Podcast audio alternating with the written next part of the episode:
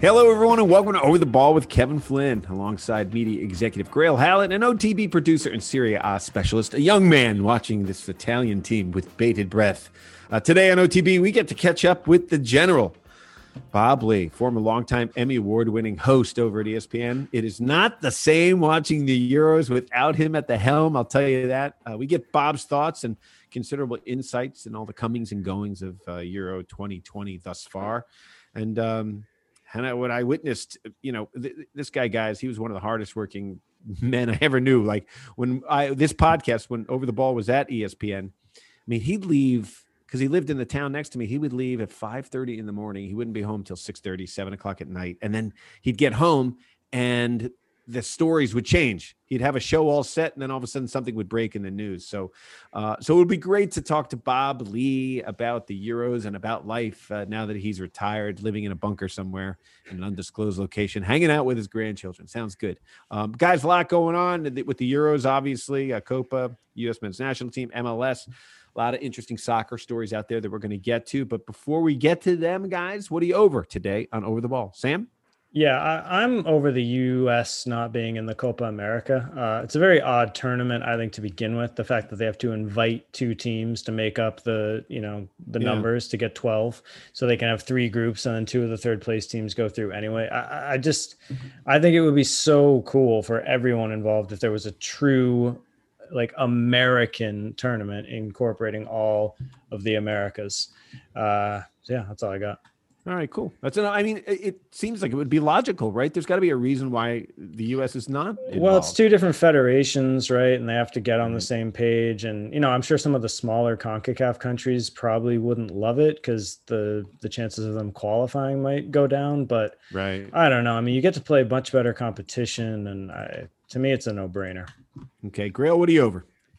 I'm over the following four cliches slash expressions front foot, chasing shadows, between the lines, and asking questions. And I'm going to pin all of those squarely on the shoulders of one Taylor Twellman, who during the course of any broadcast will use these things multiple, I mean, dozens of times. It's gotten to the point where friends and I, if I was still drinking, we could make this into a drinking game. Wow. We actually text each other back and forth and have a list of the number of times that each one of those expressions are used during a game. And Say them again. What are they? Okay. Front foot. Front foot. Okay, so wait, so a team's on their front foot. Being on the front uh, foot. Okay. And that's is that kind of an American colloquialism? Uh, it's just become it's gotten into the lexicon and I just find it to be very overused. You, you, you don't hear guys like John Champion use it a lot, but it is a little bit more American. Well, first of all, they're English and they have better word choices yeah. than we are. And and whatever okay. they, relax, we're gonna go through each one, Grill. You're in a rush here to get through these. Uh, no, I'm not, no, keep going. Um this this is again goes to my point about Americans finding their own voice and their own expressions, uh, and that's why as soccer players we know when someone's not a player and they do a broadcast, a soccer broadcast, it does not ring true. All right, so go ahead. Front foot, like number two, chasing yep. shadows. Does he use that every game? That that would be a rarely used one. Does every really? Game every game. By the way, other guys do too, but Taylor loves these especially. What is that chasing shadow meaning? Um, when they're playing. Well, yeah, you're just you're you're just kind of. I, I think of it as being kind of frenetic, like the other team's dictating the play, and you're kind of chasing. Right, right. right. So you're a step behind. If you're chasing a shadow, you're clearly a step. Got behind. it. Okay, good expression. Between relax. the lines. Wait, wait, Grill. Oh. Relax. Okay. Uh, t- uh, chasing shadows. I like that, but man, you use that once every five like games. times a match. Right, exactly. Okay, what's the okay. next one? Grayle? Number three. Grayle's had his coffee lines. this morning, Sam. Jesus. But, no, between the lines, which uh, Ali Moreno also, by the way, he uses quite a few of these himself, but Taylor would be at the top of the chart for the use right. of that. Between the lines, and then asking questions. And it can just be inserted. What, in, what regard is? Uh, well, well, you know, Germany must be asking questions about what's going on with um, with the with the, the, push that England's making. That's that's not a great example, but it, again, it's just the idea that uh, that the the team that's out there or the coach is like, yeah. you know. And anyway, I all of them in a vacuum are fine. Four of them constantly over the course of 90 minutes is like a blitzkrieg. Well, I'm sure the producers will mention that. I, you know, I've I'm sure they will because I care. I, I, had a couple of you know things that I would do over and over. and You don't even know you're doing it half the time, and Yeah. part of it is you know uh, uh, you know doing more games and finding your rhythm. Um, so all right, Or developing your own terms. I mean, just to close that, Flinny, the one thing that one, one of my dad's favorite expressions was people who use cliches do it because they can't say things in their own words. And I think it's on it's incumbent on each one of those broadcasters to come up with their own stuff instead of just stealing the same things and using them over and over again. well, not stealing is a little too harsh, perhaps, but I Oh, think when you say asking appropriating. que- when you say asking questions, I mean I think part of it is well, what are those questions? You're the Right. journalist and you're you're in there. All right. So uh guys, gave you a homework assignment last week. Uh as the teacher who gave the assignment, I did not even complete the assignment myself. So uh, I asked you guys to watch the women's uh, national team's PR campaign push for LFG. um, yeah, um let's we got to come up with an acronym that works for that one because man Let's I- F and I- go. I uh, well, that's what it actually is. Yeah. Saying uh, uh, laugh, uh, facts gone or something. I don't know, but uh, um, let's watch it next week and then we'll discuss it because you guys obviously are going to have a detention because you didn't do it. So uh, Yeah. all right. So Sam, you want to do a little quiz up front this week instead of at the end of the show. What do you got for us? Yeah, so I got a little carried away with my quiz, as I sometimes do, uh, and it ran up to about 12 questions. So we ran to 12 Oh, questions. So I figured that uh, as they all have to do with the Euro, we might as well just do it at the beginning and uh, use it Okay. as a way to, to talk about some of the, the games so far and what's to come. Okay. Uh, so I'm looking more at sort of the underlying stats, and obviously this is a, a smaller sample size. With you know, the teams have played what four four games at this point, but uh, Mhm. you know there are still some things that stood out, and I think are are worthy sure. of a mention. Um, so these stats, just to point out, cover the entire tournament field unless mentioned. However, the answers are only regarding the remaining teams. Does that make sense? Yeah. Okay. And the stats are coming from either whoscored.com or fbref.com. Uh, and I have some odds from DraftKings we're going to look at later too. I apologize if anything has been updated since I looked at them because I know things do change. Uh, anyway, question number one Which two teams are averaging the most shots on target per game at 7.3? Team that's an S there, huh? I'm going to Mhm. say Which two Spain teams? and Italy. Yeah, I'd say Italy actually. That's And one. That's one.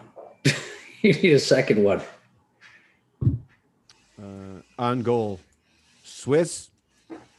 okay, we have Spain and Denmark, Oh, which was a bit of a surprise. Um, crafty. Yeah. I'm. Yeah. I tell you, I'm rooting for Denmark, man. I love those guys. It, uh, I hope it's uh, you know with the Eriksen thing and everything. It's kind of a feel good story. Okay. Uh, yeah, so just uh, a follow up on this. England, um, I apologize for this, Grayle, are averaging only 2.5 shots on target per game. That Yeah. puts them at 21 out of 24 for the entire tournament. Now there Right. is a glaring problem. I know. right oh, there. I'm, I'm, believe me, I'm well aware of that. They have So- maximized their shots on goal. Yeah, so they come in ahead of only Finland, Russia, and Yeah. Slovakia, all Yeah. of whom were obviously eliminated. out. Uh, Wow. Okay, question two. That's Which team is averaging the fewest shot attempts on target against at just 1.15 a game? So you mean uh, they're who's absorbing the fewest number of shots? Yes. Who is Italy. allowing the Yeah, least it's number of shots? Italy.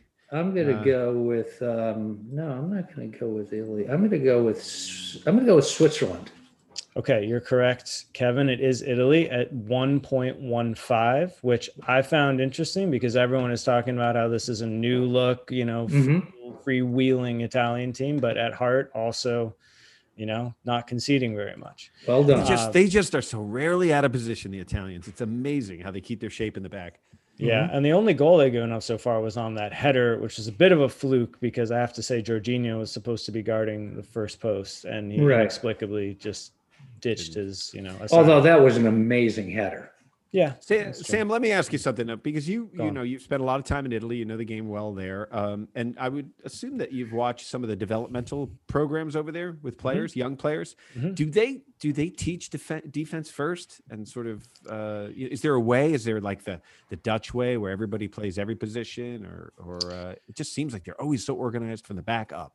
Yeah, no, th- there's not the Dutch approach where everybody plays every position by any means. Um, what you see and what has been a problem that was actually really picked up on after they failed to qualify for the World Cup is that there's always been a high onus on winning at the lower levels, which means that coaches have sort of papered over the cracks of their players' inefficiencies Mhm. rather than trying to teach them to be better players. They've focused traditionally more on, okay, well, how can we sort of hide the fact that this kid's not very fast, right? We'll Right. Mhm. play a more defensive positional game.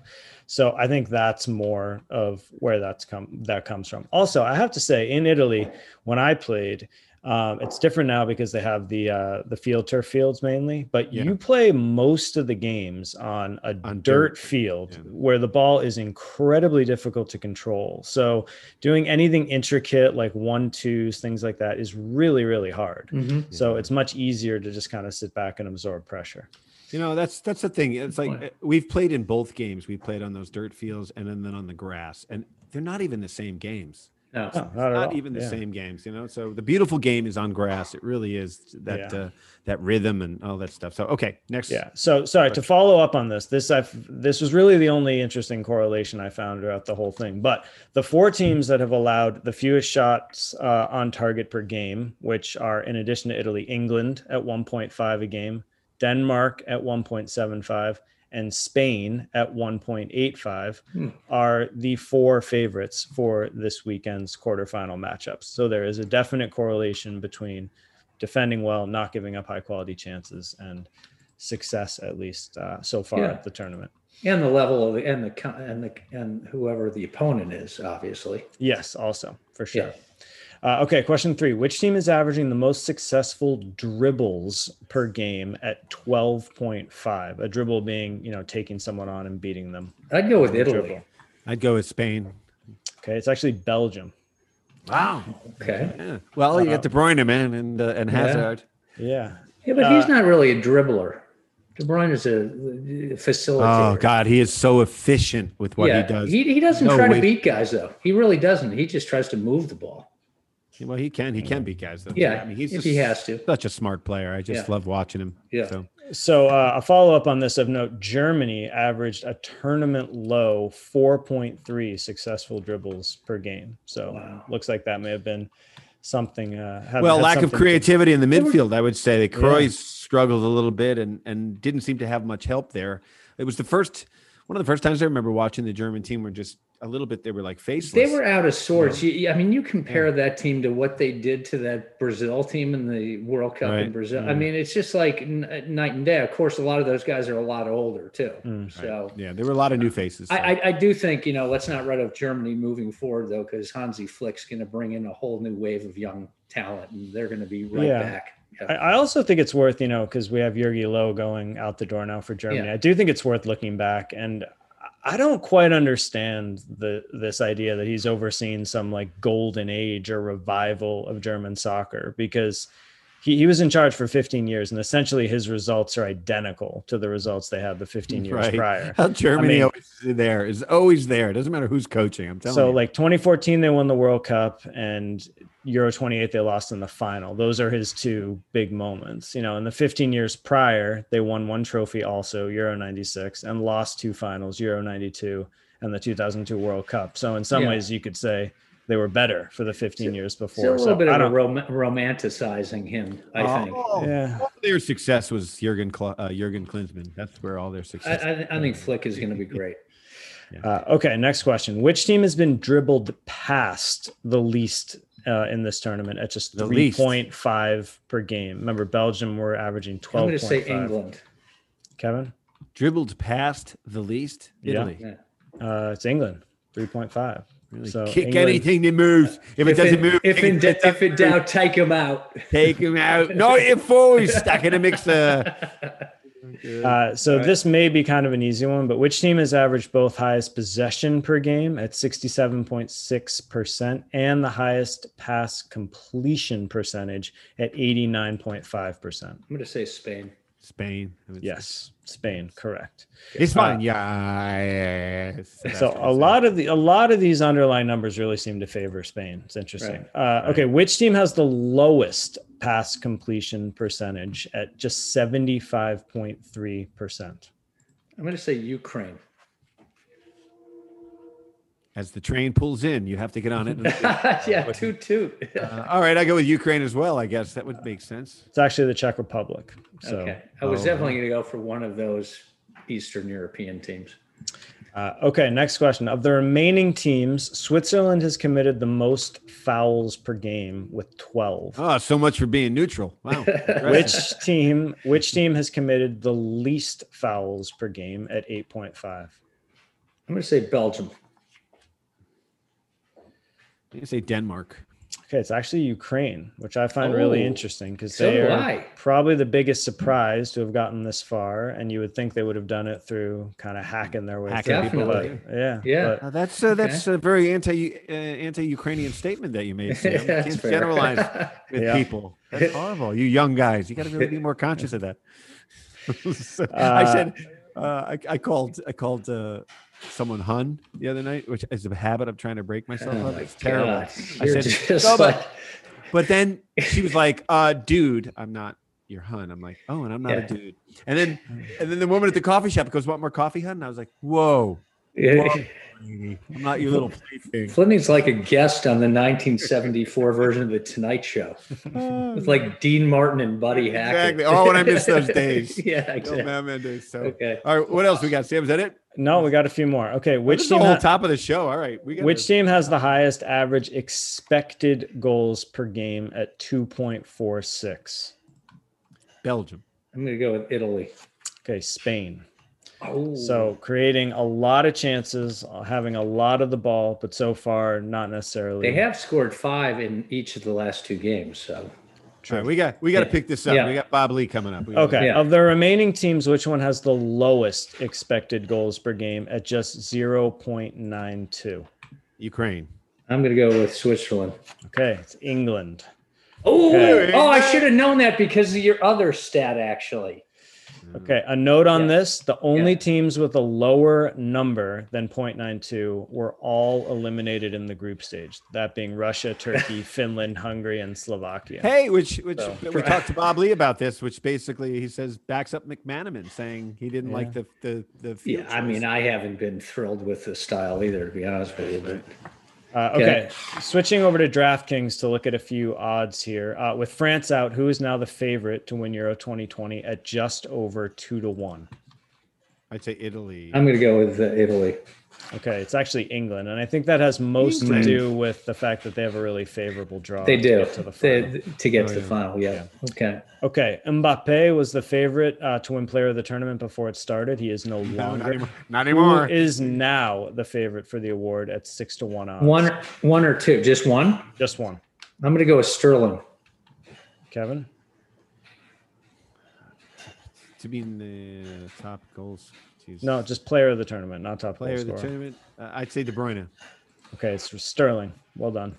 Because he has three goals in four games. He has that man is you know he is gives teams fits and starts. don't- But yeah, I'm telling you, not a he's got the worst first touch. Ah. Oh, Hit somebody. If he had a touch, he'd be messy. and decision making on like breaks where he's got Harry mm. Kane wide open and he decides to just dribble the ball. But, But he like- scores like- three goals. So there you go. Like all of our us guys, we've played with guys that like either don't track back defensively, waste P, throw their hands Yeah. up. They're kind of annoying, but if they put the ball in the back of the net, exactly. all is forgiven. Right. Yeah. Okay. Final question. Mason Mount and Phil Foden were the co-favorites to win Young Player of the tournament before it started. They are no longer. Who are the current joint favorites for the award at 3.5 to one odds?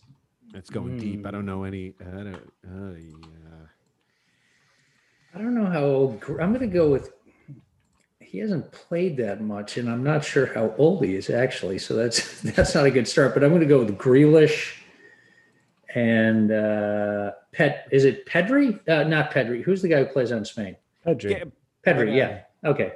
Though you know Those two. Grealish is being underused, I think, and Yeah. undervalued. He's you know this is where the criticism's coming. I don't even know enough to give you that answer, Sam. All right. It's Donnarumma, the Italy goalkeeper, and Pedri from Spain. Okay. you're One of the halfway there. Halfway Yeah. there. One of the two. All right. That's all I got. All right, so that was good. We did the quiz up Well, front. that's, So that's the show. Thanks for joining us. I know. Well, we got to get to uh, we got to get to Bob in a, in a bit here, but so um, all right, the quarterfinal matchup: Switzerland and Spain, July second, Belgium, Italy.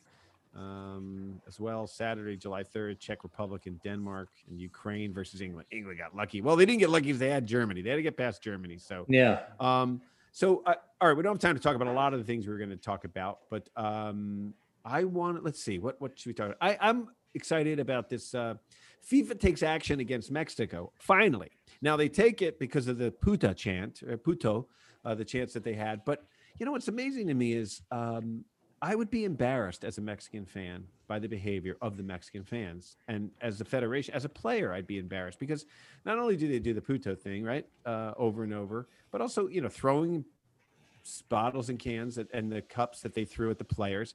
Not only that, but guys, did you see them? They have the showing the Mexican players going over and kicking the penalty spot, trying to rough it up before Yeah. uh, Pulisic took his kick. I mean, it's just Bush League stuff at an international level. And as a country, I'd be embarrassed. Thoughts? Yeah, well, I mean, I think it's been a long time coming, and uh, you know, I, I Oh, still think. chant, it- yeah, but they, they don't even mention. no, I. I, I still, I still think it's a little bit of a toothless thing. I think they fined them sixty-five thousand dollars, and they said, well, that's uh, it would, who cares? And then they basically said they got to play their next two official games in an empty stadium. Who cares? You know, once no. they I care about that. That's a that's a punishment. No, a punishment. it's fine. Uh, you know, to me, once they start docking them World Cup qualifying points, that's where it sinks in. well, I think you know That's where I would go. Yeah, but I think banning fans from the game, two of them, that's going to take away a little bit of a home field advantage. I think, especially when your fans act so poorly. So, um, you know, it, maybe it's a self fulfilling prophecy. They're going to have every game without their fans there. At this then- stage, though, I would have just gone right to the other thing because I think we've spent too much time saying we really mean it this time. And mean, then I think. Chip, if you watch who were the players, who were the Mexican players who went over to the penalty spot while things were going on, while they were protesting the penalty and kicked up the kicked up the penalty spot, I think those players should be, you know, fined or suspended. I mean, these are the things that happen in Saturday, Sunday pickup games where everybody acts like an idiot, right? So it's half the reasons we don't always play anymore because of the stupid stuff that happens. So anyway, Sam, we- what do you think? Yeah, yeah. I I agree. I mean, you know, it, the Mexican players, it did seem like we're trying to get the fans to chill out at the game, but I feel Right. like any any kind of authority that they wielded was sort of undermined by going and kicking up the penalty spot. Um, I mean, I yeah, I don't know, not good behavior on on any level. But I think you know when we talked uh, a couple weeks back to um, the guy from MLS Soccer, I'm really sorry, I'm forgetting his name. I mean, his, his description of what the game means to Mexico versus what it means to us. Th- not that it excuses anything, but I think to them the idea of losing to the United States is just this like well, horrible shame. Not that it excuses anything, but I think we're seeing some of the effects of that. They they better get used to it. Um, you know, another thing, uh, Grayle, I thought of you. You know, we we sort of follow uh, a lot of the racist things that happen in the game around the world, and it's usually Eastern European countries uh, or some foolish thing on Twitter in England or something. But it happened here in MLS. Um, apparently, a, a racial incident. On yeah, it yeah, it happened in the uh the Portland um, game. The Yeah. Portland, the Portland. Um, I'm just going to my notes here, so you got it. yeah, it was, uh, It was the uh, the Portland match, um, and uh, Portland, Minnesota. Excuse me for my delay there. And uh, yeah, Gia, uh, Gi- um, Gia, Giannis Giovanni. Savarese, who's the manager of Portland, apparently overheard it. He told the referee. Um, it happened to Diego Chara, which is one of their players, and he was um, Savarese was kind of ticked off that the ref didn't really take any action. He stopped the game in the 65 min, 65th minute, but no further action. So MLS is investigating. Well, I- I I mean, it's it's always interesting. I would be really surprised if it's an American kid, if it's an American player. I really Yeah. will because the sensitivity that we have here. So often, a time, it's like, uh, you know, uh, we've noticed sometimes it's a person of color saying it to another person of color, or a cultural difference. Where I, I was watching one of the replays, they showed um, there was the Hungarian referee said uh, him over there, the black guy Yeah. And the and the player was like, "Why? What does my skin color have to do with anyone?" Just say the Right. player over there, and the guy was like, "Sorry, Hungarian tra- translation." so uh, that'd be uh, pretty upsetting. I, I hope that's not the case, but Yeah. uh, if it's if Gianni Savarese's heard it, I mean that's he's pretty legit. So, hey, um, in other news here, U.S. men's national team, we watched this kid play for the uh, under twenties, nineteen year old Konrad De La Fuente, uh, transferred from Barcelona to Marseille on a four year deal. So. Um, you know, he's he's quite a player. He's fun to watch. So I'm glad he's getting some time as Grayle goes through his notes. We uh Lafreniere was born in Miami to Haitian parents. He moved to Spain to attend the Barcelona Academy. So he's been over there for a while. Um, he made his debut against Wales. So or what uh, or what Grayle would call what did you what did he call him, Sam? Powder powder puff. Powder puff. Wales. Wales and Switzerland. No, Switzerland wasn't a powder No, puff. I never called Switzerland a powder Right. puff. That's what I just said. So Yeah. Sam, Sam, what are your thoughts? What do you got? Um, yeah, it seems like a good move. I mean, didn't seem like he was getting the the amount of time he had hoped for, would have hoped for at Barcelona. Um, but I think the, the French league has been a fantastic launch pad for a lot of really good young players recently, and sort of become the. I mean, I think they've even branded it as such. You know, it's like the stars of tomorrow, today kind of thing. Um, so yeah, I think it's a, a great spot for him to end up. Weah's there as well. I, I am Mm-hmm. not. I am impressed with him individually on the ball, but he has not been impactful yet. So, uh, you know, I, I wait for that. I think this was interesting news, guys, as we continue to battle the coronavirus around the world. America is in a great position now, as opposed to, um, you know, how it was. We've really made up some ground. Um, but this Delta variant is out there now, and uh, I thought this was interesting. The government of Qatar is requiring all fans to be vaccinated against COVID before they come out to the World Cup. So I don't know how many non-vax people are going to be getting on a plane, flying a Qatar, and uh, and going to World Cup games. So I think they'll be okay. Which speaks to I mean, buying you a guys million. actually. You guys actually have your card. Uh, I do. vaccination card. Yes. Sam, yours? Yeah, I do. I'm still They're selling them not for going two to hundred and fifty Qatar. dollars, by the way, on the street. They're forged Right. copies that people are using to go back to work because a lot of companies are basically mandating that you need to be vaccinated. And there are a, a lot of people out there, as we know, who don't don't want their rights tread on, so they're not going to get vaccinated, but they're going to buy a two hundred and fifty dollar card to say they were vaccinated. Wow. So that's, That's a good way to, great, great way to lose your job. I would. Yeah, imagine. exactly. And uh, speaking about a man who has not lost his job but retired, uh, coming up on Over the Ball, we get to sit down and, and catch up with our old friend, uh, Bob Ley. Old in the sense that we've known him for a long time and he's been a friend of the show here. Um, so, all right, you're listening to Over the Ball. Stick around. Bob Ley, he's up next. Over the Ball is brought to you by Soccer America. Go to socceramerica.com slash join and sign up for the Soccer America Pro membership. It's just $4.90 a month or $49 a year. And by Ticket IQ, the simplest and cheapest way to buy tickets. Go to ticketiq.com and when it asks for the promo code, punch in OTB10 for $10 off of your purchase. Can't lose. Hey, joining us now on Over the Ball, uh, a returning champion here at uh, Over the Ball. He's a multi, multi, and multi Emmy Award winner for his large body of work at ESPN, longtime host of Outside the Lines, and the man we currently miss the most with his work as the studio host for the Euros and uh, World Cup matches of the past. Bob Ley, welcome back to Over the Ball. How are you, Bob? Oh, I'm I'm doing great. Thank you so much for your kind words. Uh, but uh, I'm I'm living large and loving life, so That's I'm watching, uh, I'm watching along with everybody else as much as I can. that's what I'm saying. You're uh, probably at an undisclosed location right now, enjoying retirement with Me and uh, Dick Cheney sitting right here. exactly. and uh, but now you've got grandkids, and uh, that's awesome. You get to spend some time with them. You, I, when I was at ESPN, you were the hardest working man in the building.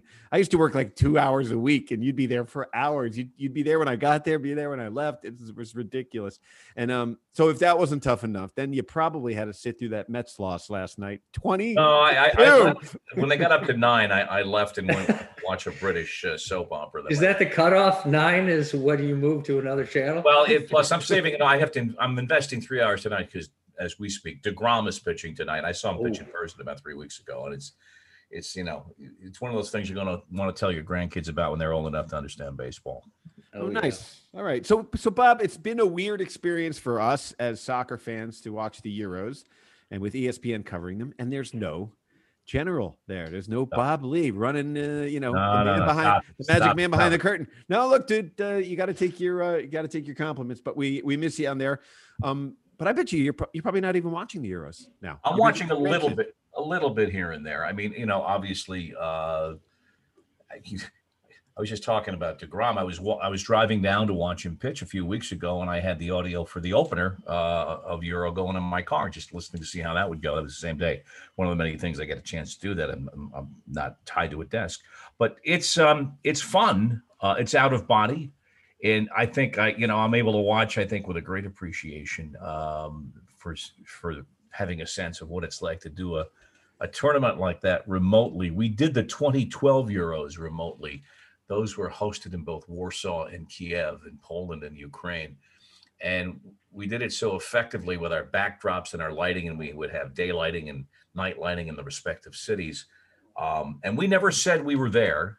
Right. And I don't even, we didn't try to hide the fact that we were remote, but, you know, I was very specific with our, you know, now let's go to Poznan for the game, whatever. And I, but I remember going out to dinner in the middle of the Euros. Uh, one of the nights got home, went at the little restaurant around the corner from our home. And the guy who owns the place, Rocky, looks at, "What the hell are you doing here? You're in Ukraine." I mean, it, smart people were. we had euchred into believing we were, um, you know, nine thousand or eight thousand miles away, whatever it is. But it's it's a challenge, and and for the coordinating producer, uh, it's a good friend of mine, Chris Alexopoulos, and all the people, Zop. especially yeah, Zop, especially having pushed it off a year, because I had a sense of what their plans were going to be if they had done it uh, based in London and they had a very ambitious plan, uh, and they have to change it all. It involves your talent assignments, it involves COVID restrictions, it involves work visas for bringing people into the U.S., and that's not easy. Yeah. Um, it's a massive undertaking, arguably as com- maybe in some regards even more complex than actually doing it from on the ground in continental Europe. Now, what about and what about being the host of it though? Because uh, look, I think you know part of the excitement when you did the uh, the, the last World Cup. I mean, just you're along the River Seine and it was set up there. Well, that was the Euros, you mean in 2016? Yeah, yeah, th- yeah. That's what it was, and it was just kind of you felt it. You felt really kind of excited. You wanted. That was one of the best gigs there, you know, because it was 24 team tournament and it had so many rest days built in because it was the first time they'd expanded that side. They had more rest days than ever. And that leaves me and Jeremy Schaap free to where are we going today? Where are we going to Just eat today? dinners. I know. And I, uh, Schaap knows, and I've lived in London, in Paris twice now for extended periods, and I, I know the city fairly well, but he knows it like a native. Um, and you know, you can't go wrong. You'd walk; it's a great town for walking and whatnot. And so to live in Paris for five weeks on somebody else's dime, Nice. There's the cheap Um, thing again. you have to try and find a bad meal. Uh, but it, you know, but it adds. Listen, there's no doubt, and and and probably more so, really, for the play-by-play people. But being, I mean, Ian and Stewart were at Wembley the other day for England's victory. And I, I remember texting Zappa just about 10 minutes into the game. I said, Ian's on another level. You can hear it in his voice. He's up here. First, England are, England are playing, and, and, and Ian's doing the game, but he's at Wembley and that just it, it brings your you're just human. Plus it increases your ability to see things that the camera's not showing you. To swivel your head where, where the camera at the moment's not going. And and for the host same thing.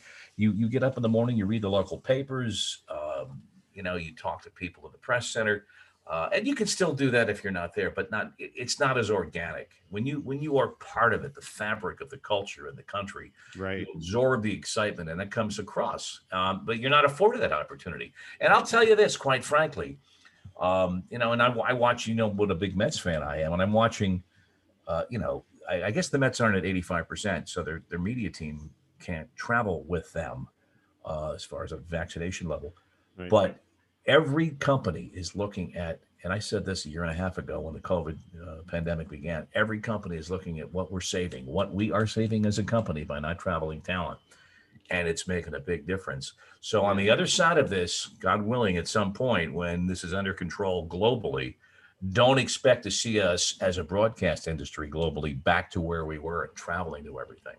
Mhm. um, it, I- I it, think- it has changed permanently because of the economics, and it's a shame, but it, it's understandable because uh, companies are in business to make money, not to not to titillate you. Right. So if they save money on not going to the actual sites, then they'll just pass that on to the cable subscribers. I'm sure that's savings. What's cable? Say, Yeah. Ragsy, what is Well, the first things I did when I retired was uh, when we moved uh, from Connecticut to another location was to uh, just cut the cord, and my cost. Wow. So I'm I'm streaming everything. I mean, I you know so. Bob Uh, Ley cut the cord. watched Cable. I, I, you know, I, I have the, I have the loyalty of a hungry dog. Forget about it. Grayle? Yeah, uh, great having you, Bob. I, you kind of preempted my question, but I, I was just curious, you know, getting into the kind of production element of it that you were talking about. Do you think that like an ESPN has gotten to the point, you kind of referenced it, but where they feel that the viewer has accepted a new normal and they can, you know, to your point, it's like a cost savings thing, but they're just they're just ways to do things infinitely less expensively without without you know pissing off Yeah. the viewing public. I mean, what, what where's that fine line? Because you know you don't want to go too far when all of a sudden your people are just saying, "Hey, this is not what I would have what I'm Yeah. used to." But it's it's all uh, there are a lot of things Grayle under that rubric, which is the belief in the broadcast industry that people watch games because of who's announcing them. And I speak as a guy who made a, a very decent living for four decades being on television, but I, I don't think I was ever stupid enough to believe people are watching event X, Y, or Z because I'm involved with it. I, I'm doing a hell of a job. I think I bring a lot to the table. I think I do a good job. Uh, but I, I'm, I'm not, a, you know, eh, eh, when you see Tony Romo being paid on average, what is it, a million dollars a game to do the NFL? Mhm.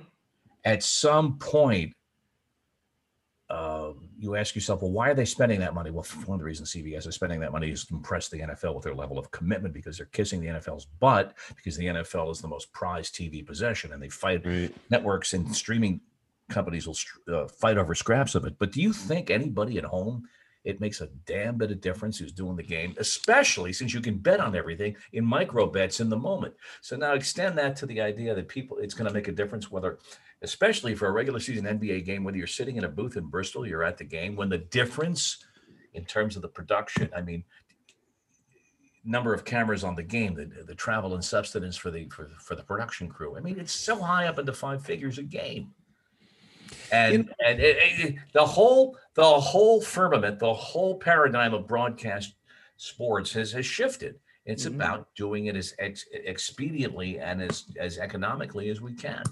Yeah, and then that's the internet and podcasts and all those things that tie into this, like sort of, you know, the attention span is shorter and all that. But I gotta say, I, I disagree on the on the point where to watch, and not, I'm not blowing smoke up your butt like the, you know, the uh, they do for the NFL, but there was some comfort food in the fact that I would watch you and Lexi would be there, and there was I, I get that. There's a Yeah, yeah. familiarity, and, and I feel the same way. And I'll I'll turn on SportsCenter, uh, and I don't. I'm, I'm not a regular sports interviewer. I just don't watch a lot of television.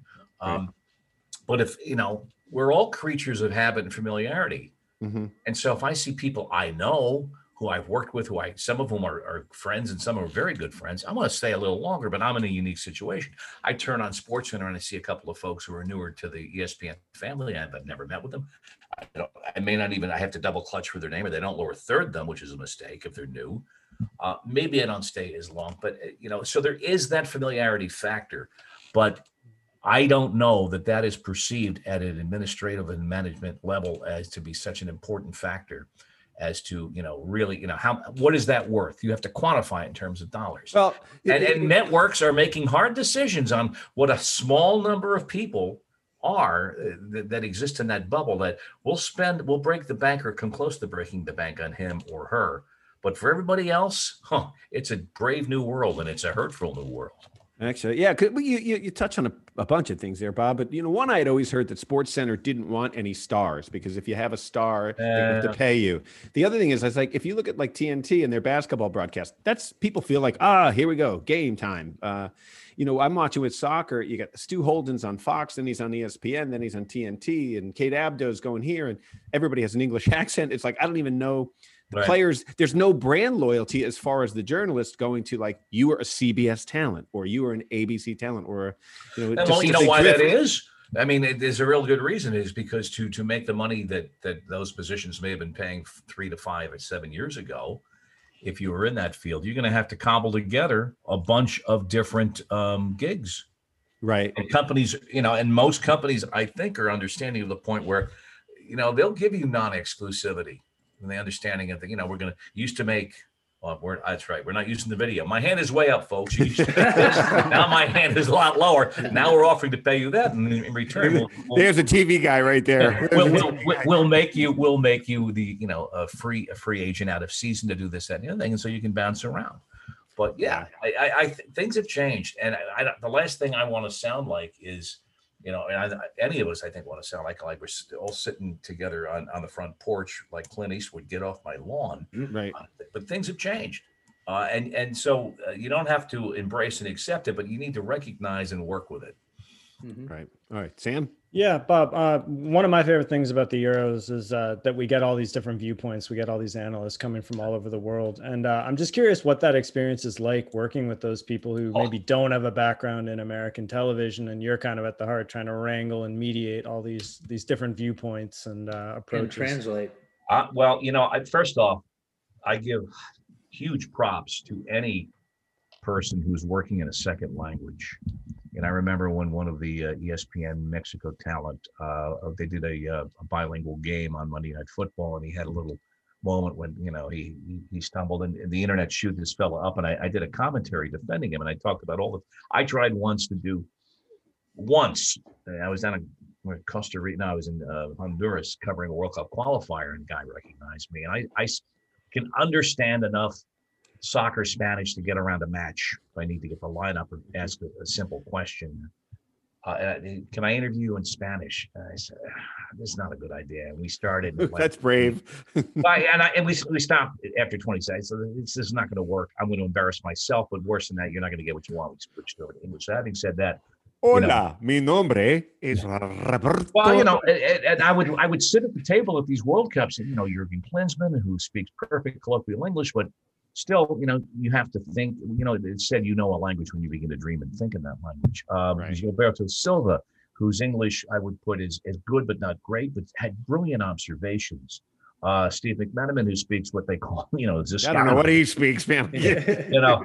Uh, all of these people who, who speak all these languages, um, I, it's incredibly liberating, and I have great admiration for them. When you put them together, the best thing you can do, guys, and I think we achieved that in South Africa. And, they, they they tasked me and Tirico and Fowler with you know keeping things on time, keeping things moving, interjecting, getting everything covered. But let's you know make it like it's we're sitting at the bar at the Hyatt on Oxford Road in Johannesburg, where we lived for six weeks, and that we're just talking after the game. And I- think we achieved that. I said, you guys talking to my co, you know, my analysts, don't worry about these frigging cameras. Don't worry about time. Ah, It's my job. I'll take care of it. And integrating all of those guys together, you know, there'd be days, you know, three or four days, of I, the only natural English speaker I would work with or native would be Alexi Moles. But Roberto Martinez, who is, my God, he speaks three or four languages, got a lot of Spanish. I think he speaks French probably has to to be on the Belgian team manager. I'll Mhm. tell you a story about him in a minute. But you know, they all found the lingua franca of the world is English, and so they they found their way to that. Uh, but you get those opinions and you get you just you know light a match and step back and let them go at each other. Is that right? You really think that? I think one of the best moments I saw on the Euro coverage for ESPN just recently, be- before the game, before the last England game, uh, against Germany, and, and all you have to do is say England, Germany, Wembley, and you're there. I mean, I, you know, your your heart beats faster. McManaman was great. Macca was great in the pregame, just bashing uh, Gareth Southgate's line, lineup as being reactive and not proactive and not offensive Right. and leaving too many creative people on the bench. And the game is over, and of course it's 2 0, and England are having a holiday, and, and, and, and Germany are leaving, and and Macca sticks to his guns and that's what that's what you pay for. And you know, you've got a guy like him who a European Cup winner, the first year you know Englishman to play on the continent. I mean, he's got balls, and he's stuck Yeah. by it, and and he wasn't alone in that, and that's great.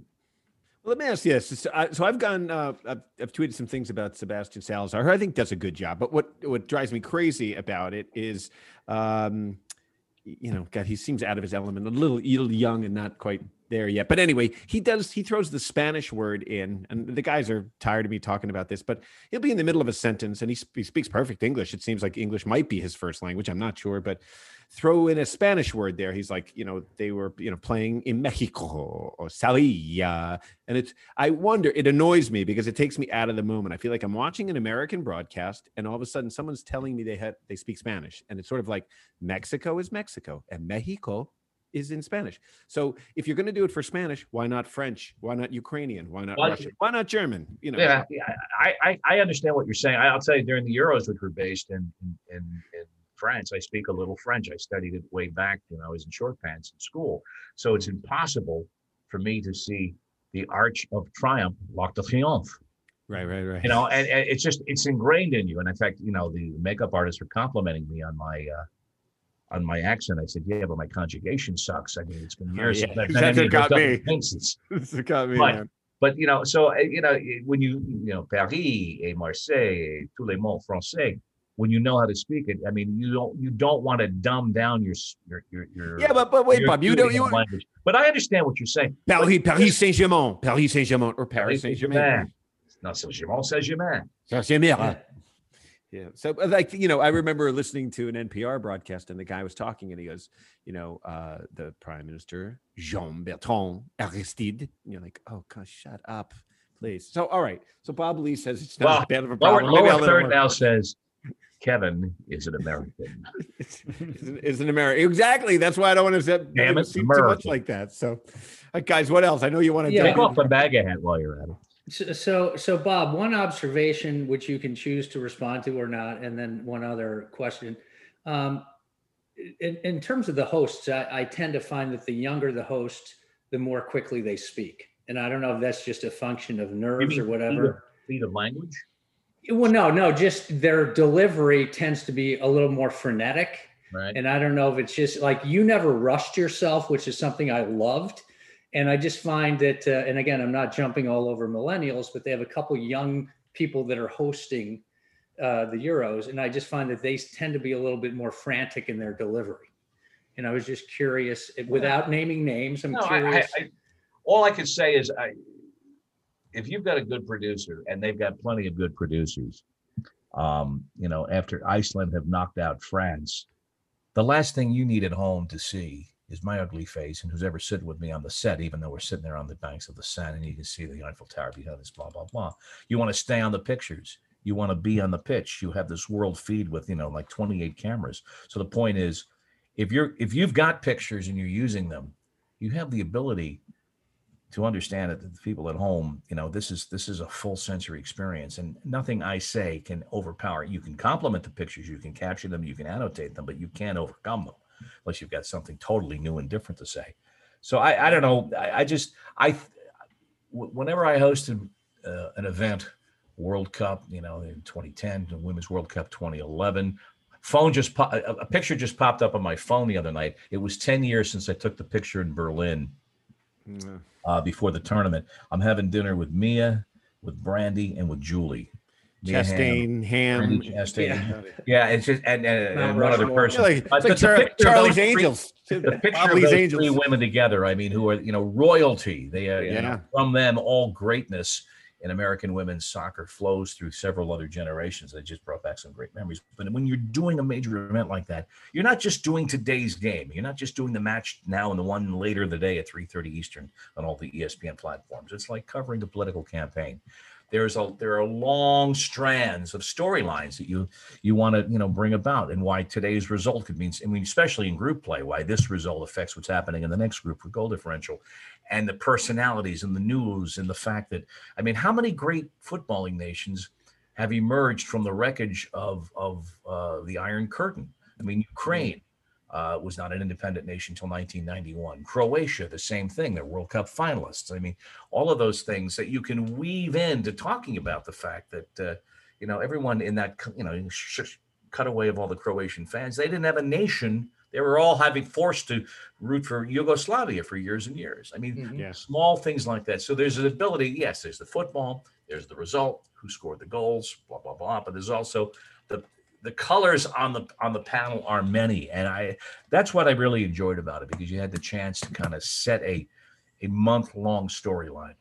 Yeah, it, it really worked. It really worked. So, um, you know, it's funny, Grayle, to your point, I know that in comedy, a young comedian gets up and they do talk fast and they swear a lot more because they're nervous. I think sometimes when you're kind of in your zone and you, you, you know, you're, you're, I don't know, more confident and with your abilities, you kind of settle in and you just Mhm. sort of react and act. Um, I'll tell you that's true because you uh, you know the viewers or listeners that aren't familiar. Kevin hosts and is executive uh, director of the Nantucket Comedy Festival, which is coming up again, and you've been kind enough to involve me for the last decade, and I get to go out and introduce an event each year, and I got to have three or four or five jokes, most of which will revolve around your hair this year. Yeah, But I can remember the first few years walking out, and I'm ner- I'm totally out of my element. I just want to get Right. the, the, lines work. But the last couple of years, and our late friend Vic Henley was watching from the from the wings of last year, and like knowing about pacing, let the laughs play, enjoy Mhm. it. take a beat, throw in an ad lib, but that only comes through experience. And I, that's me walking in your world, and I just have Mhm. insanely amount, uh, large amounts of, of of admiration for the people that make a living doing what you do because it's uh, you're naked. You're absolutely naked. Well. I take conversely, Bob. I I did a I did stand up. You know, I don't know, maybe a, probably a 500 seat theater one year up in Canada in Toronto, and the guy who ran um, the the sports up there, Sportsnet, goes, "Hey, I want you to host." A soccer show for us. You'd be perfect. You you play professionally. You're a stand-up comedian. You're in front of all those people. You're improving. You're doing all this. I'm like, great. Well, they fly me up there. First time I've ever worn an IFB.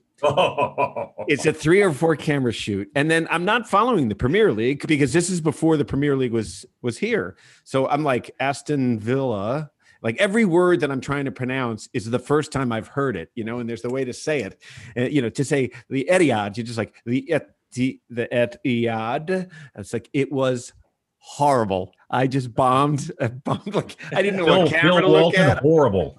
Yeah. I always said give comics a chance Horrible. to learn, and we'll we'll learn it. But man, did I bomb that thing! And the guy who was my friend, he had uh, was the executive producer of a show I did for the Discovery Channel.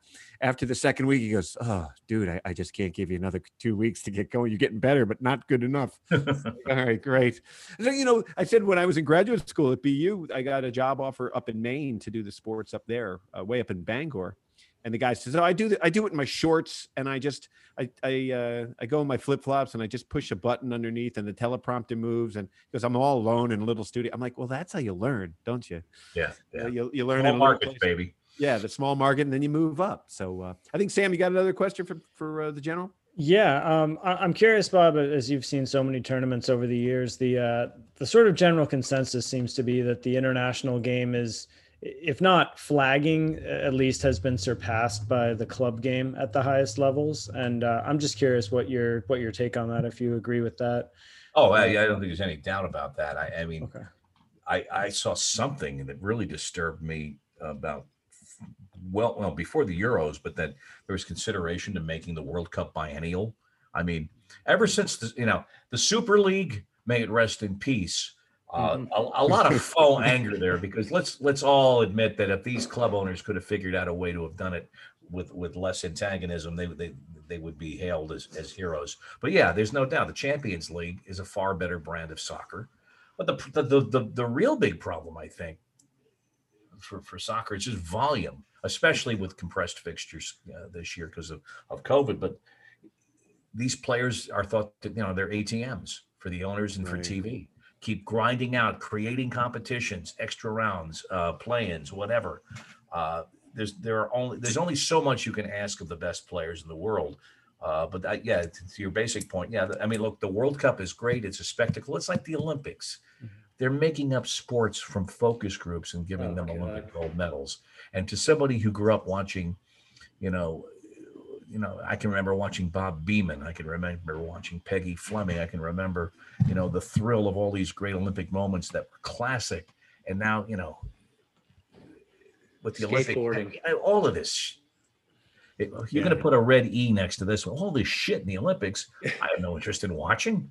Right. But then I'm a, just I'm an old guy. What can I say? I mean, What was the, uh, the they don't Jerry- care about me. They want they want a younger audience. You know, Oh, I, I mean, there's no glorious Olympic uh, ideal at play except for the one that is called profitability, capitalism. Well, I think FIFA, FIFA, FIFA sees the World Cup as a big profit thing, and then all of a sudden they see Euros taking part of their money every two years. They want it every two years, you know, or whatever. So, And, we know what FIFA would do in the pursuit of money because that's been represented in court. oh my goodness, I know we we covered that one here at ESPN. Um, but Jerry Seinfeld used to have that bit about the what was it, the biathlon? He'd be like, the guy skis and then he shoots. He goes, I, what? Where's this? Like, why do we need this? It's like you're gonna swim and then strangle a guy. so uh all right. So hey so one thing that happened where uh, with this and you know you're talking about the players and their health and the amount of games that they're making them play. You you'd even say that at the nfl how they wanted more preseason games where these guys are just shortening their lives with every game they play. But uh Christian Eriksen having a cardiac arrest there on the field it it i watched um it went on for a long time. So that's a lot of basically what dead air that has to be filled in this Oh, not a good choice of words. yeah, not a good choice of words. I'd say I apologize for that. So I would say um, there's just a lot of stuff you have Well- to cover, right? And I think for me, it reminded me of when you did the um, when the earthquake hit and the when you were 1989. at in the San time. Francisco. and I mean, you had a you had to suddenly go. You're not a sports journalist. You're suddenly a journalist, and you're reporting to the country what's going on. And that seemed like a big seminal moment, uh, you know, with with Eriksen. And and uh, I will say this: we missed you. Well, Yeah. look, the difficulty in addressing something like Eriksen's uh, condition or that, that horrible situation. And by the way, I mean, you talk about storylines. Look at Denmark. I mean, like Shades Oh, of '92, fantastic. like when they got famously called off the beach after Yugoslavia were were banned, and so now De- Denmark could win this whole ball of wax. Um, Wouldn't that be something? but the difficulties are so many in a situation such as that beginning with uh, you're sitting uh, thousands of miles away because of covid. And even if you were reporting from the continent you would not necessarily as host been at the game even play by play. It might, might have been a remote game. Not all the games even in the best of cases are called on site. You do not control the feed. There's a world feed. And I don't know whether I think it's HBS. I- It was there's a German company that historically I don't know who does it any longer. It might still be the same company. They they provide the world feed, so they are making the shot selection. So you're relying on somebody else to have the the sensitivity in the exact millisecond moment to not be too tight and not roll in something and make the decision we're not going to show as collapse again. Or if you are send in a note you know alert everybody along the line we're going to show it again in a minute and this is the only time we're showing it. Um, and, and, you know there was that moment the cutaway shots it was clearly i i have never ever seen shots of people so distraught Yeah. at, at, an event because they could see things that we weren't being shown and we, we didn't we, we, we shouldn't have been shown them but at one point too there was a medium shot and you could see them doing chest compressions Right. I- it, it- look, it was a challenge for everybody. At one point, I mean, I, I I was uh, texting with a friend of mine who's a, we are watching in real time. A buddy of mine is a, a noted journalist, and my phone goes with an alert that Eriksen is ESPN alert on my phone, and he's receiving CPR, which I had seen the chest compressions, okay, but it had yet to be reported in the game circumstance, which just shows you the complexity of trying to manage a situation like that. If uh, you know the distance compounds it, uh, the severity compounds it, and so you you don't want to say the wrong thing. You want you know Right. God, you, you say nothing before you're sure that of whatever you can say, but you also have to treat the intelligence of the audience with some you know some seriousness. They've seen the chest compressions. Um, Taylor Twellman, I thought, did an exceptional job because he he had a, an outreach, I think, from a, a USOC and FIFA doctor who told him about you know how you someone goes down on the pitch, first thing you look for is whether there was contact. They went back, looked at the tape, there was no contact. Then you check for Yeah. pulse, but all of that and how time is of the essence. Um, and he put, he put the doctor's name to it, you know, rather than just saying, you know. So I thought that was exceptional. It, it in the moment when we had no idea whether Eriksen would survive, and let's face it, how many of us thought he would? Mhm. Chest Well, compressions and the reactions. Yeah. it was a miracle. Uh, so it, Bob, was- to it- that point, none, it's a, none hor- of it's, us. a, it's a horrible test for, for any network and, and everybody in the chain. And and was every decision made correctly by everybody at every moment? I don't. Probably not around the world. Yeah. Well, I think all of us, you know, he he couldn't have had a cardiac arrest in a better place other than maybe right on a hospital bed. He felt that he got a medical attention right away within a minute, and I think it it scared me in the sense that boy, if that every game that happens every Sunday morning somewhere across the country. So it was good the, we can have these teachable moments. I think it's interesting, you know, to hear your thoughts on that, and, and also because um, ESPN seemed to come away uh, unscathed with that. That they did a good job. I think the BBC caught a lot of um, a lot of flack. What did they do I different? They, they showed some, yeah, they, they showed uh, you know the pictures or something. Where where was their criticism coming from? I, I, I don't know. I, I do know that uh, when when the still picture was shown finally of Eriksen with his head up on the gurney being lifted off, I mean that was the first sense I had, and probably the first sense most people around the world had that he was going to make it. And then about three hours later came the quote from the attending doctor saying he was gone until they you know put the AED on him. Mhm. Oh yeah, yeah. That's that's unbelievable. So all right, uh, so all right, let's get back to your Mets. We'll end this on a, kind of a comedic note. Um, own the chest. I gotta, I gotta, I gotta deal with these guys talking hockey every week too on this show. I think um, so. It's a one of world sports out there. You get to be a spectator now, and uh, I know you've got some beautiful grandkids, and uh, they're gonna be like You know what they're going to say about they're like, did you ever work, Grandpa? Did you ever have a job? So they're not going to know. Probably not an unfair. Uh, hold on, I'll, I'll, I'll, this is unfair, but everybody at home. But there is, uh, There they Ah, are. Adorable. kids. yeah. So, in fact, one, I, I just flew in um, yesterday, and my, my Grammy, my wife, uh, had had one. She showed up at the airport with a little girl in the back seat. So that was the best part of the day.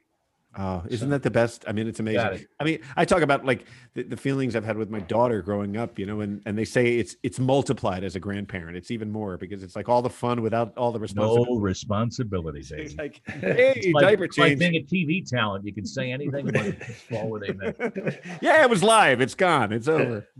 All right. Well, Bob, man, we appreciate it so much. You uh, taking the time uh, from your undisclosed location, your bunker, your retirement hovel. I'm going to see you out on Nantucket. That's you plug that. That's uh, it's going to be fun. We we have uh, July 15th, 16th, 17th, 18th. That whole week we'll be out in Nantucket. And what Bob does for those who I think we probably talked about it before in the show. Bob goes up. We have New York comedians versus Boston comedians, and every year it's that the show the show sold out this year in 70 minutes so it was uh, it's something people want to see and then bob comes up on stage and he sort of makes it into a sporting event so it's a lot of fun so uh, and it's all for a good cause for the stand up and learn program for the kids um, to teach them stand up comedy because we want them to work at uncle bucky's chuckle hut in sioux city iowa Exactly. And if there's one thing the world needs, it's uh, supporting a, a, a- a charity on Nantucket. yeah exactly it's an oxymoron it really is it's the whole I mean, gas jet private fuel on for, for jets through the roof. So we have to do something. my old house before when I had one and I wasn't divorced was uh, out by the airport, and they used to. There are more jets there than at Logan, uh, private jets, more jets there, and it's the busiest airport uh, in the state uh, after Logan. Until the fog 4th. rolls in every day. Well, I, I went in front of the town council. I said, guys, can we face the planes the other direction? Because these big corporate jets would just be like shooting exhaust out towards the street. And then eventually, about a mile away, is my house. So uh, I finally asked them to turn it around. And they looked at each other and they're like, yeah, why don't we do that anyway? And they're like, I don't know. We never thought of it. So they turn the planes around the other way to oh, face. Oh, the apron of the the apron of the runway when they're when they're Oh, getting. look at you using fancy aviation terms. No, I'm sorry. With my 19 hours of pilot instruction. exactly so. All right, Bob, thanks so much for joining us on Over the Ball. We'll talk to you again, my friend. Thank you. Hey, remember to tweet us at Over the Ball, like us on Facebook and Instagram, and write a review. In fact, make us one of your favorites. It makes a big difference. Oh, guys, how great was it to get caught up with Bob Ley? Huh? Oh man, do we miss him? We mi- we miss him at all the key moments during the Euros coverage. It's- especially Eriksen. He would have been like the Jim McKay during the Munich Olympics during that Eriksen moment. You know, but I think we're we're dating ourselves there, Grayle. I mean, Well, uh, uh, you know, so he's what? our he's our Carson as far as uh, you know late night television, but with soccer and and, Yeah. uh, and over at ESPN. So, uh, all right, guys. So uh, we didn't talk about the Euros much. We did the quiz up top, but um, you know, been a fun Euros. Uh, Yeah. the numbers are good. Um, I've got a couple wise, Grayle. questions actually. Yeah. Because Sam Sam asked some questions, so I'm going to ask a couple right Oh, now. okay. Sam, you're okay with this or what? Uh, no. I Oh, know. I know I'm treading on Sam's turf a little bit because he is a very good questioner. Um, but uh, so yeah, nine own goals thus far in the tournament, which equals the total number of own goals scored across all previous Euros. Reminds you way, of your, your four- how about, career. no, how about this? This is another great set. Four of the own goals have been by goalkeepers. Oh, I know. I know. So I don't know if you guys saw that one in this the Spain match where Pedri knocked the ball back from 49 yards, and um, Simón, I think is Simón was the the goalie, went to trap it and just basically totally missed it. Started to go after the ball and then realized I can't get there. So I, I've Oh. never seen any. It was the first time an own goal has been scored in the Euros from outside of the box, let alone 49 yards. you know, it reminded me a little bit my freshman year at UMass. I'm playing outside midfield, and the the keeper punted the ball, and I ran into the center of the midfield, almost a little bit over halfway on the halfway line on our own goal side, and I knocked the ball back first time to the goalie, and it went. He was way off his line. Almost he like looked up at me. It went over his head and went in. Oh so I God. scored for Southern Connecticut. It was like my first touch of the ball. For God's sakes. I, uh, I- I So any idea? I'm just curious, guys. Any thoughts about why the just the explosion of own goals? Is it are, are guys faster? Are defenders less skilled? What is the deal with balls just like being deflected off shins Uh, into goals? I don't, you know, own goals. I don't know. My, my opinion is, is own goals are part of the game. They always happen. I think people playing at that level of intensity and that pressure, yeah, maybe things just, you know, it's a little more haphazard that way. Um, Any thoughts, Sam, about what Sam? might be account for it, or is, it, is this just an anomaly? Is this just hey, in this tournament there were a lot of own goals? I think it's a little bit of an anomaly because a lot of them were, you know, guys trying to block a cross and it hit off their chest Right. awkwardly and stuff. And I mean, you know, a few do stand out because they were kind of so spectacular. But I also think it's the end of a really, really long, grueling season. Mhm. Guys are tired mentally. You know, you you make more of those kind of mistakes. I I would tracking imagine. that. back. And then, and Yeah. then from a concentra- concentration standpoint too. So 15 penal- penalties awarded during the tournament thus far, and seven have been missed. Ronaldo scored three without any problem, You know, but there have been seven out there that have been missed. You know, that speaks to something else, which is the difficulty of taking a penalty kick, not just the psychological baggage that you have, but I mean, hey, look, man, people miss PKs. You either go shoot it wide, shoot it high, goalkeeper makes a great save. Uh, you know, it's it's it's a real head scratcher, man. It was when you step up to take a PK, all the things that run through your mind. Yeah, Mbappe, I knew he was going to miss that. I did too. Just- I, he he's had, not he his had, zone. Well, he had had such a tough match. He had missed a chance to score the winner in extra time when he shanked that ball from in close. And I just the body language did not look good when he stepped up to that now, penalty. and conversely, when Pulisic grabbed that ball with Yeah. such determination, you know, the, the the emotional follows the physical. And so Yeah. I watched him grab that ball. I want this. I need this. I'm doing it. It was like Mbappe was like, uh, kind of, he was looking around. And I looked, I don't know the old trick, but I remember the guys, I, I don't even know if this applies anymore, but goalkeepers used to tell me guys always put the ball down and they, and then they quickly glance at where they're going to put it. And Huh. so he, if you watch Mbappe, he put it down. He looked up to his left. I go, oh, he's going to go up to his left. Now it wasn't up in the corner uh, like uh, Pulisic had done, but It he- was it was a nervous penalty. He guided it. He- look, we all play the game. We know we could tell what he did. He he w- willed it. He was willing it into the net instead of just pounding it the way the other. he just wanted to put did. it on net, and Yes. I think uh, that's I, not. Enough I at also that think, level. yeah, sorry, sorry to interrupt. I also think there's a lot more data nowadays on where people go, where they shoot, the trends, and everything. So I think Right. it's gotten a little bit easier for goalkeepers in that regard. Mm-hmm. And unless you know you you're someone like Ronaldo, you can put it anywhere you want, right? Yeah. And he always mixes it up. But guys who have kind of a a go to are in a little bit of a tough spot. I feel like Kane and Ronaldo are just automatic. But Like if guys, I everybody yeah. has the Yeah. skill at that level to put it in the back of the net. What Yeah. what enters is the psychological uh, elements, and with Mbappe, the fact that he was playing so poorly, especially a striker, they just get in their head and they, and they don't want Yeah. it. You know, I mean, as a Yeah. midfielder, you kind of get well. I'll get dug in. I'll get goal side. I'll win some balls. I'll knock it first time. You can get back in your rhythm that way. Goal scorers have to uh, score. And they That's may they just want. not practice them as much. I mean, we used to always practice penalties, not at the end of every practice, but the guys that knew that they were, I, I was always a penalty taker. So I would always hit a few penalties at the end of it just to, you know, get comfortable. Right. Right. Well, So- we all can't. We all can't be Grayle Howletts. Well, we- well, you know, it's funny because Mbappe texted me after the match and I put a, sh- put a hand, an arm around his shoulder from a distance and said, it's okay, Kylian. All right, well, good stuff. Hey, and I think um, Sam, I think I misspoke. I think when I was talking about, they said that black guy, it was a Romanian. Yeah, so Uh, I- the Romanian official, right? Yeah, yeah. Yeah, yeah. Which, which if they've had some struggles in the past with racism, so there's a little bit of a history there. A lot of these Eastern European countries or former, formerly Soviet Union type countries have had racial problems. I mean, most of the time we mentioned the MLS one, but most of the time it's been from Eastern Europe that we talk about it. Unfortunately, almost every week it seems. So, um, all right, guys. Well, uh, Big quarterfinals coming up, Flinny. Let's Oh, just hope man. they can live up to what the what those round of 16 matches were because there were some Mm-hmm. gems. I, I tell you, my girlfriend is like, she's coming out. eh, You know, she's working from home, and she'd be she keeps walking and going, You watching more soccer? I'm like, yeah, yeah, yeah. She goes, you've been you've been sitting on the couch all day. I'm like, I I, I know there there there there were two games kind of back to back, and and then there's the Euro show in between. Sorry, I'm not getting anything done. Yeah. Oh my God, it's terrible. I'm trying to pretend. It's a wonderful you know. time. Yeah, it really is for soccer people. So Yeah. uh, I thank I thank my girlfriend for understanding eventually. So okay, boys, that's all the time we have today on OTB. I'd like to thank uh, our guest, the General, Mr. Bob Ley, enjoying his retirement uh, somewhere out there in America. Uh, for Grayle Howlett and Sam Griswold, I'm Kevin Flynn. We'll talk to you next time on OTB.